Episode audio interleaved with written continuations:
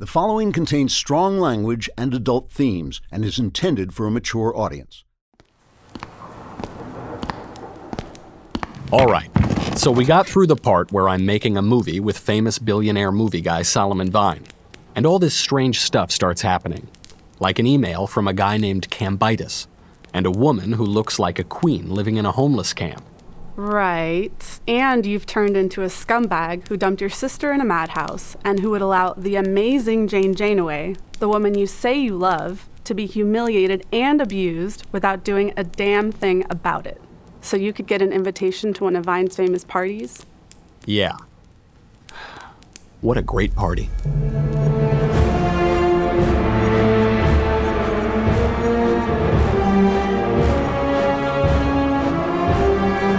Another Kingdom, the final season. Written by me, Andrew Klavan, performed by Michael Knowles. Episode 3 Madness and Murder.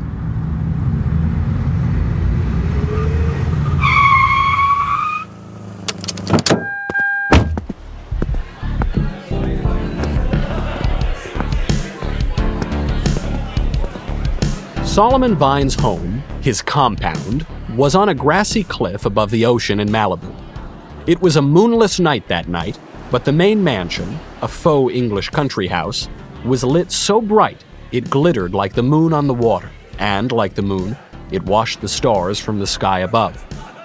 The traffic on the Pacific Coast Highway soughed beyond the screen of cypresses at the rear of the house. The waves of the ocean soughed out in front. But we, we chosen few within, we could only hear the cars and the waves in those moments when the music segued. In the quiet, before one fading instrumental blended into a freshly thundering bass. After that, a new song surrounded us, and everything was music and light. Inside the compound, all over the broad lawn above the night dark water, in the lounge chairs around the swimming pool under the whitewashed sky, at lighted window after window in the stately manse, Men and women of such glamour gathered that a golden glow seemed to rise and hover over them, making the ambiance celestial. Exhausted and crazed as I was, I was enthralled all the same by the scene. I drifted among the fabulously famous faces, my obscurity covering me like a pallid shroud. I felt transparent, insubstantial, a gray shadow among creatures of numinous reality. It was a strangely glorious sensation. It was like floating invisible among the constellations, among the heroes and the gods. I passed from pool to lawn like a voyeur ghost among women so beautiful they were famous merely for their beauty, and men so wealthy they were famous merely for their wealth. I was dazzled. My shame was forgotten. My fear was held at bay. I put the squirrel woman out of my mind. I forgot Jane's humiliation and my cowardice. The Queen Among the Homeless, the email from Cambitus, that weird conversation with my kook of a sister. All of it was buried, smothered, silenced beneath this starry blanket of celebrity. Then this happened. Solomon Vines spotted me wandering on the grass. He came to me, greeted me, took me by the arm, and introduced me to a small cluster of incredibly famous people standing under an oak tree decked with fairy lights. This is Austin Lively, a major, major talent. I'm making his script, and I'm telling you, this time next year, he's going to be a star. He left me there, and for the next, oh, I don't know, 20 minutes or so, I was living inside one of my own daydreams.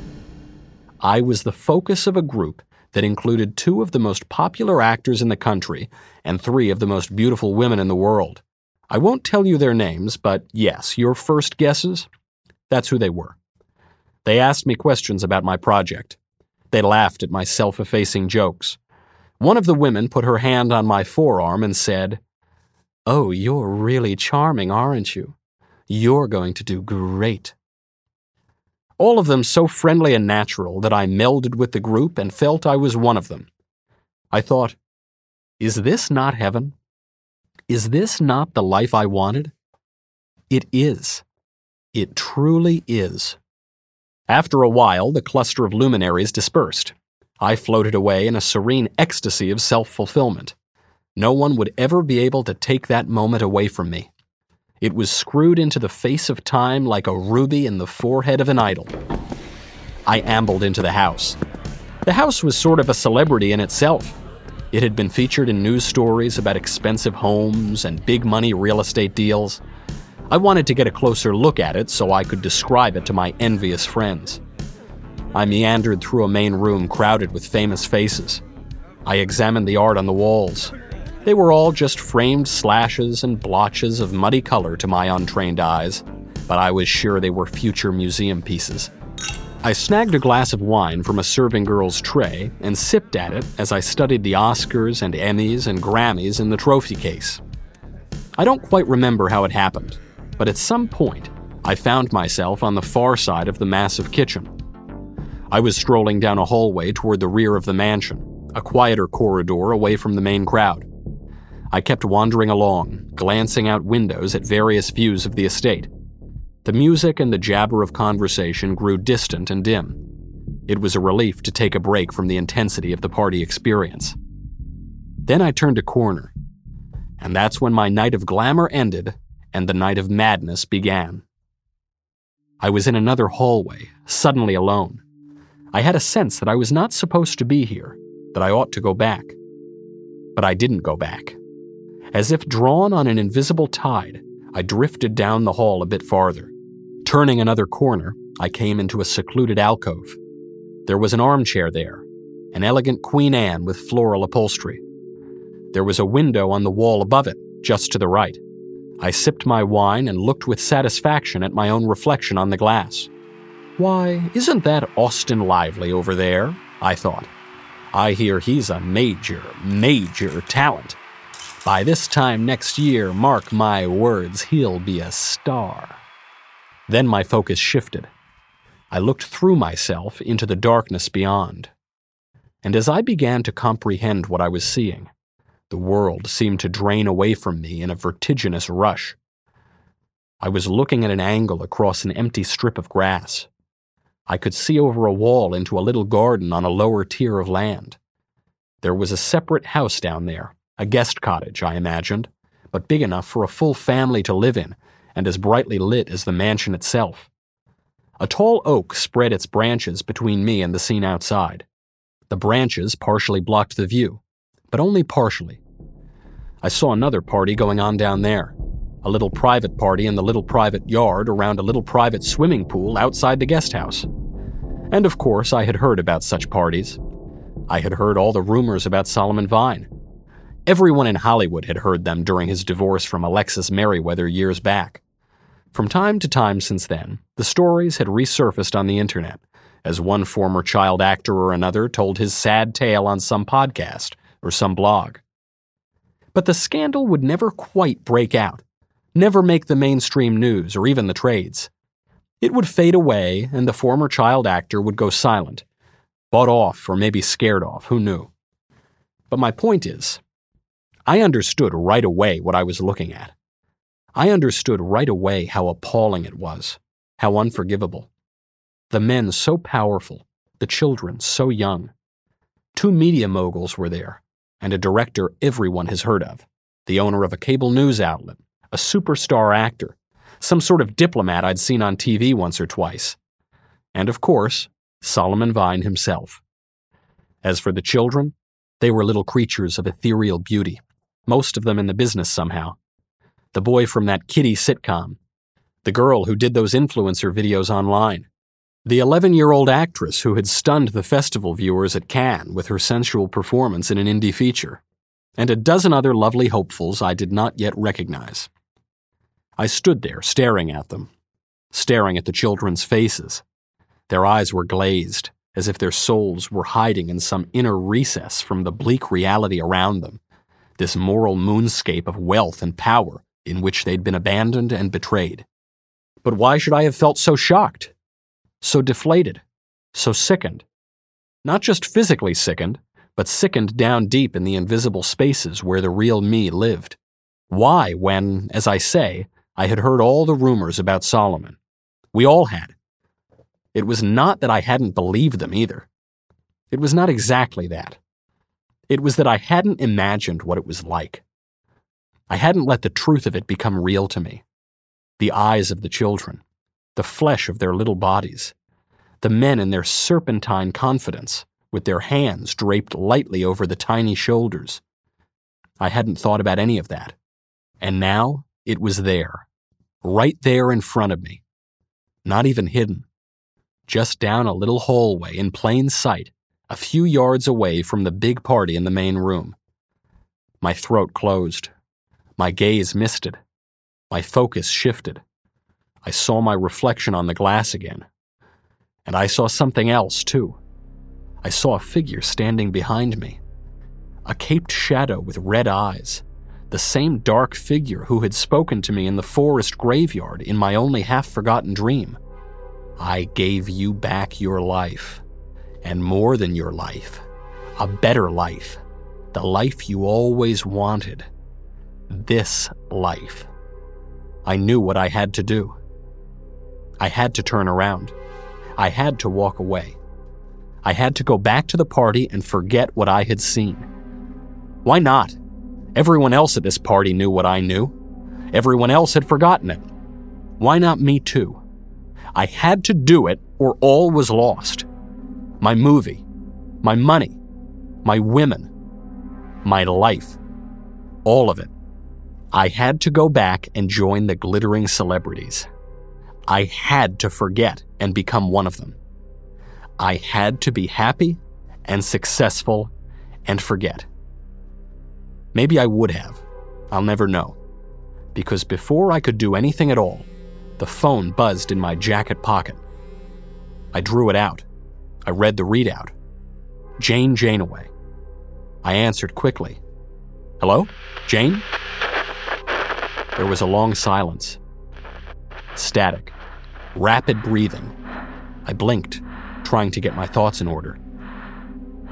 Hello? Then came a voice. Jane's voice, but as ghostly as a whisper. Austin, I need you. Help me.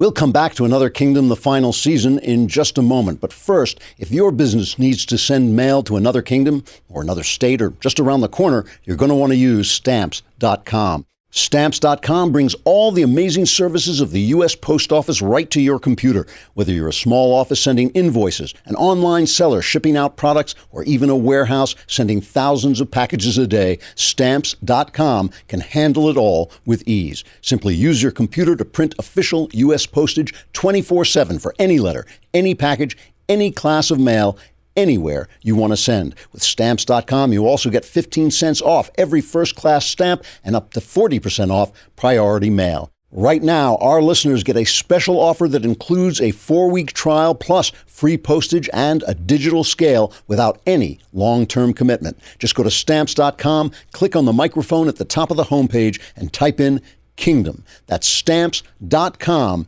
enter Kingdom. Now, back to another kingdom the final season. My Mercedes sped east through the darkness. I clutched the wheel, staring through the windshield with lantern eyes. I had run out of the party without a second thought.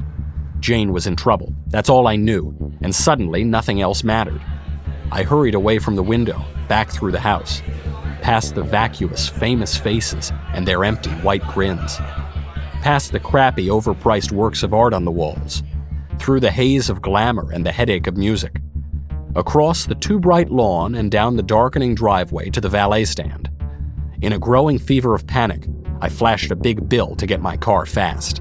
Now, on the road, my mind was a rushing blur of half formed thoughts and half seen images. The hallway window at Solomon Vine's, the children I'd seen there, the squirrel girl at my bathroom window, the half remembered graveyard in the woods, Jane humiliated by Alexis while I stood watching, Riley in the asylum with her drugged eyes, and more.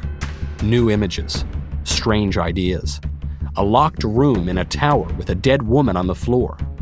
A dungeon with an ogre chained to the wall. A mansion in the woods. A dragon in a hellish pit of bodies. What were these things? I couldn't make any sense of them. I was too desperate to reach Jane. So worried and desperate, I couldn't think straight. And yet, and yet I had a feeling all these images mattered. These scenes flashing through my mind. I had the sense they were all plot points in a single story. My story. A story careening towards its end now. Wild, like a movie monster rampaging down Broadway, crushing every obstacle in its path. I sped on. The traffic wasn't bad on the freeway, but once I reached Franklin Avenue, I hit clusters of congestion outside the clubs. I plowed through it like a crazy man, darting into every opening I could find, no matter how narrow. I cursed and honked my horn and careened in and out of the oncoming lane, dodging the swerving fenders.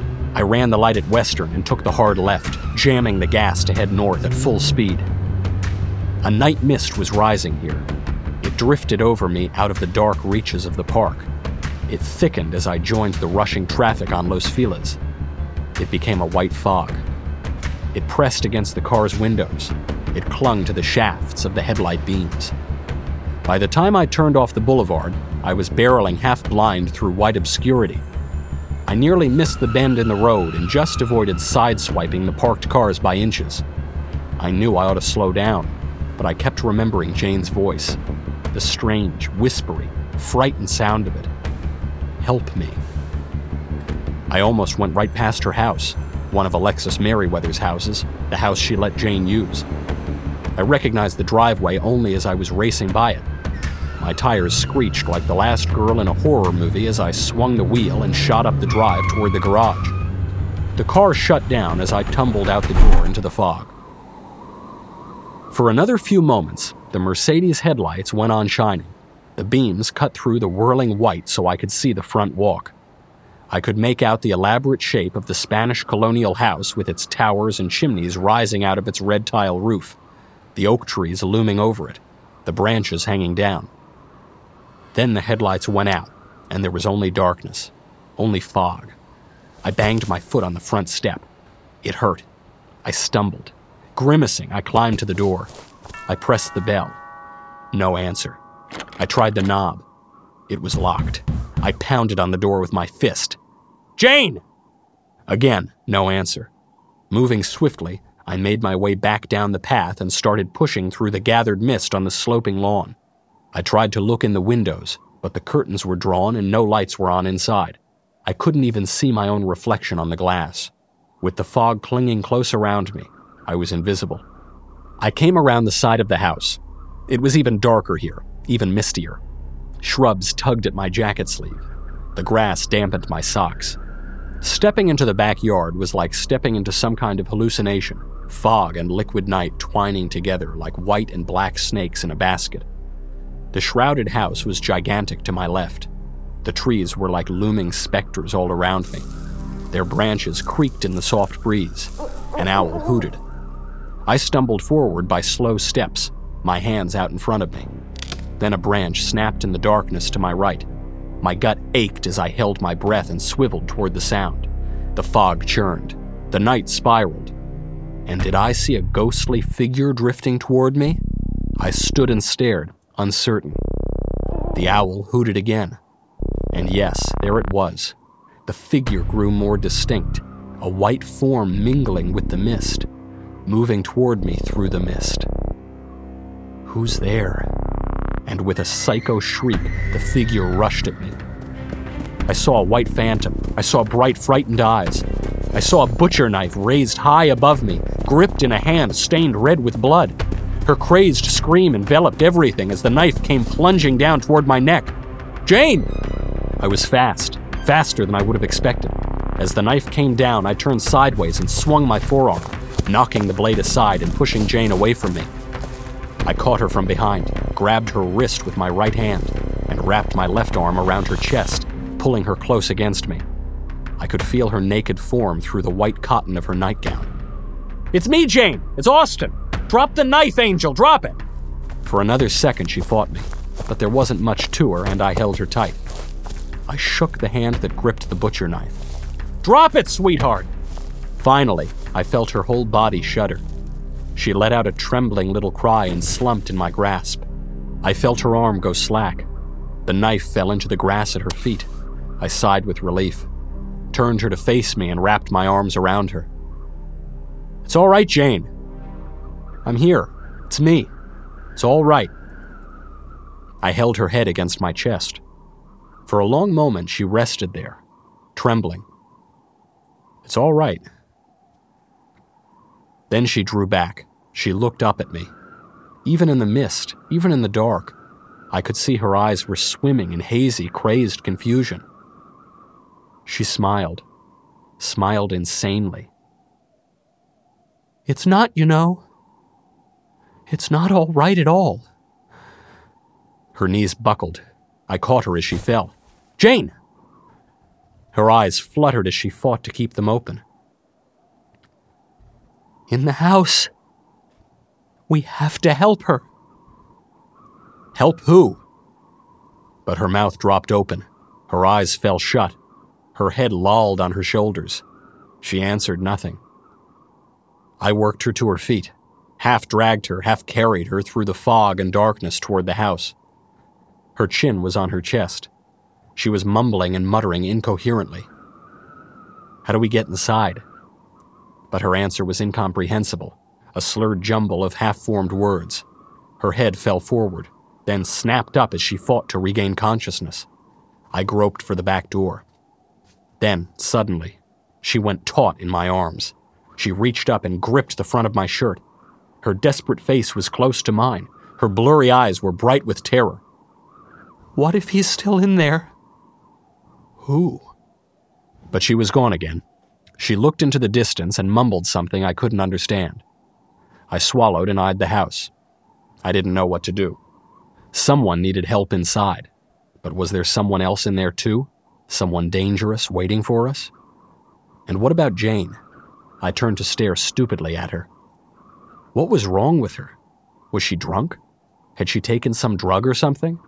And the way she looked, her cheek, her hand, the front of her nightgown, they were all stained with blood. I should call the police, I thought. But something stopped me. Some fresh awareness of danger and mystery. Something I'd forgotten.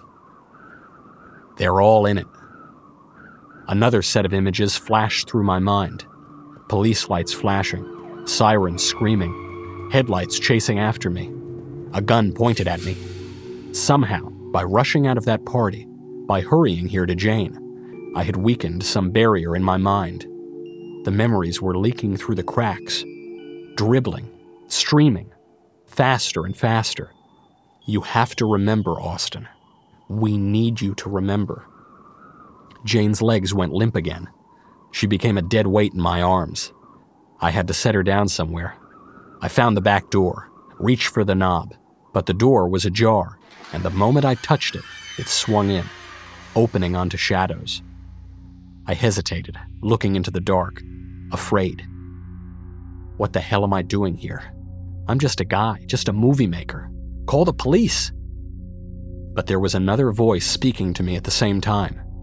A strange, high, buzzy voice I couldn't quite place. It was saying to me, No, no, be a man. And I thought, What the hell? Here I go. I helped Jane into the dark house. She was still muttering. I shushed her. She fell quiet. I listened. Not a sound inside. The house sounded empty. I sure hoped it was. I managed to find a light switch. As the light came on, I had a momentary vision. The soul leech who had grabbed me in my dream. I saw him there, hulking right in front of me, about to pounce. I nearly cried out at the sight of him, but he vanished in an instant. Just my imagination, that's all. Still, the shock made those scratches on my legs start to tingle again. I puffed my cheeks and blew out a breath. More images, more memories. But I had to fight them off. I had to keep my mind straight. I had to. We were in the kitchen now. It was a pleasant little space with red tiled floors and yellow walls, very homey. I set Jane down on one of the chairs at the kitchen table. Who needs help? Is there someone here? She didn't answer. She swayed in her seat, her eyes rolling, her mouth open, drool on her chin. She groaned and murmured. What now? I thought. Who else could be here? Jane used to share the place with our mutual friend, the crazed comedienne Skylar Cohen. But I'd heard that Skylar had finally gotten over her unrequited crush on Jane and moved in with some more available woman. So then who needed help? I had to search the place. I settled Jane in her chair and straightened. A crawling sense of foreboding rose inside me, like roaches swarming up my inner walls. I eyed the blood that stained Jane's nightgown. I remembered the butcher knife she'd been clutching outside. Why had she had it?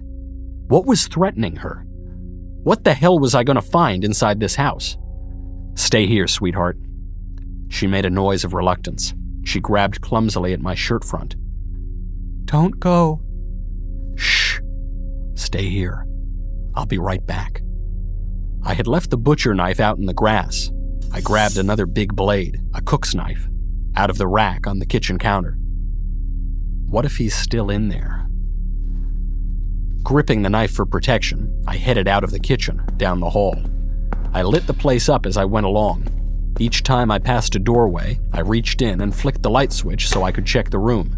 All the rooms were empty, all silent. There was a workroom first, with a computer on the table, then a small bedroom with the small bed unmade, an overturned glass on the floor, and a reading device lying next to it. Must have been Jane's room. I could see her schlumpy clothes hanging in the closet.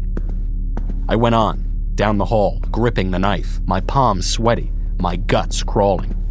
I was nearing the end of the hall. I remembered the layout. The front door was up ahead of me, but before that there was a large living room with sherbet colored stuffed furniture and a big wagon wheel chandelier. I reached the entryway. I put my hand on the wall, on the light switch, and I stopped. I could already smell the death in here. I could already smell the blood. I flicked the switch. The lights in the chandelier glowed brightly. I saw Alexis Merriweather. The body of the movie star lay sprawled on her back along the length of the red sofa. Her head and one arm dangled down over the side. She and all the cushions and the rug and the floor were soaked in gore. The walls were spattered with it. Through the shreds of her nightshirt, I could see her flesh had been ripped to pieces with savage strokes of a blade. The famous and beautiful face was mangled. The blue eyes stared at me through a mask of blood. I had only a moment to register my horror at the sight, an upward spinning horror as my mind flashed back to the scene outside my office. Jane humiliated by her cruel movie star boss. And now Jane here, drugged out of her mind, covered in blood, a butcher knife in her hand, and Alexis murdered. The police will think she did it, I thought. And right then, fresh horror, sudden sirens skirled loudly just outside. The edges of the window curtains flashed red and blue with the lights of patrol cars. What seemed only a second later, there was a pounding on the door. A man shouting, LAPD, open up! I hurried out of the room, headed breathless down the hall to the front door, turning on the foyer lights as I went. Only at the last moment did it occur to me to ditch the cook's knife in the nearby coat closet. Then, quickly, I pulled the front door open. I stared aghast. Two detectives were standing on the front step. And here was the thing that rocked me I knew them. The second I saw them, their names leaped into my head as if out of nowhere Graciano and Lord. He, Graciano, was a smallish white guy who looked like he was made entirely of rectangles. She, Lord, was a large black woman with features fixed in a permanently bored and suspicious expression. They were both wearing trench coats against the chill of the mist. As I gaped at them, I heard Riley's sleepy whisper inside my brain. They're all in on it, Oss. And yes, I suddenly remembered. These cops, Graciano and Lord, they were both wholly owned and operated by Serge Orozco. I stood confused and staring as the two detectives stepped over the threshold into the foyer, Graciano first, then Lord. I was about to say something to them, to try to explain. But what could I say? And anyway, they were gazing right past me. I looked over my shoulder, following their stares. There was Jane, blood drenched Jane, she was standing in the hall behind me, swaying on her feet, open mouthed, dazed, drugged. Graciano and Lord shoved me aside and went to her. As they passed the open entryway, They glanced over into the living room where Alexis lay dead. That was it, just a glance. They didn't even look surprised to see her there. They didn't react at all. Jane Janeway, said Lord in a flat, ironic tone. You're under arrest for the murder of Alexis Merriweather. Just like that. And just like that, she maneuvered Jane's arms behind her and began to snap a pair of handcuffs on her wrist. Jane stood woozy and unresisting. I finally broke out of my stupor. I moved toward them. Hold on a second. How did you? Graciano turned and put his hand flat against my chest. Not a blow, but a jolt that brought me up short. His eyes met mine hard. You were never here. I stood stunned. The two detectives pushed past me again and hustled Jane out of the house.